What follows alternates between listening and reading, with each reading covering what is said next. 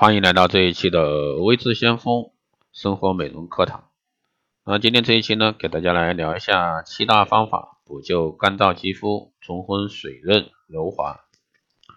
不管一年中的什么时候呢，如果说皮肤变得干燥，就会带来很多麻烦，脱皮、粉底涂抹不均，皮肤看起来没有光泽，甚至呢还会有刺痛。这一切在夏季啊，夏秋换季的时候呢，都会变得更容易出现，但是并没有。并非没有解决方法，不管你的干燥皮肤是先天的还是后天的，那下面呢教大家七个干燥肌肤的补救方法，让它呢重回水润柔滑。第一呢是使用护肤油，你可以选择护肤油，也可以直接选择椰子油，主要它是纯天然的，并且呢在厨房中很容易获得外。椰油呢是针对干燥肌肤最有效的局部治疗品之一。当你将椰油擦在皮肤上，它吸收的非常慢，但每一滴呢都被吸收掉了。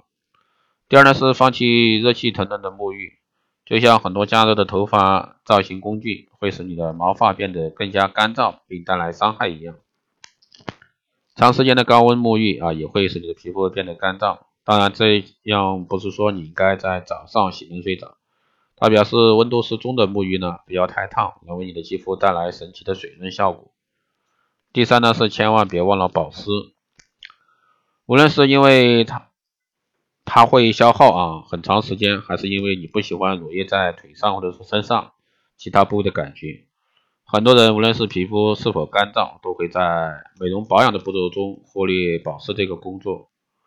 如果说你想要找一款更加快捷方便的产品，或者说效果更加强的身体乳液，可以试试啊多功能的身体保湿喷雾。第四呢，你需要去死皮。很多皮肤干燥的人认为呢，去死皮会对皮肤带来更多伤害。但是干燥暗沉的皮肤需要除去表层的皮肤，干净清爽的新皮肤呢才会焕发光彩。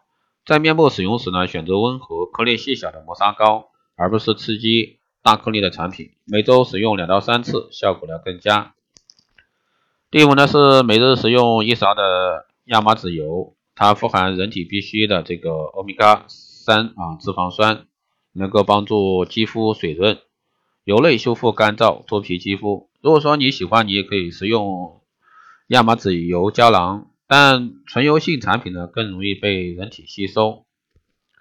第六呢是放弃使用香皂，白色的块状香皂呢是最好的皮肤干燥剂，所以如果你的皮肤已经很干了，就请改用身体或者说面部清洁乳。在清洁的同时，保持皮肤的水润。第七呢是效果很明显而且必须要的多喝水。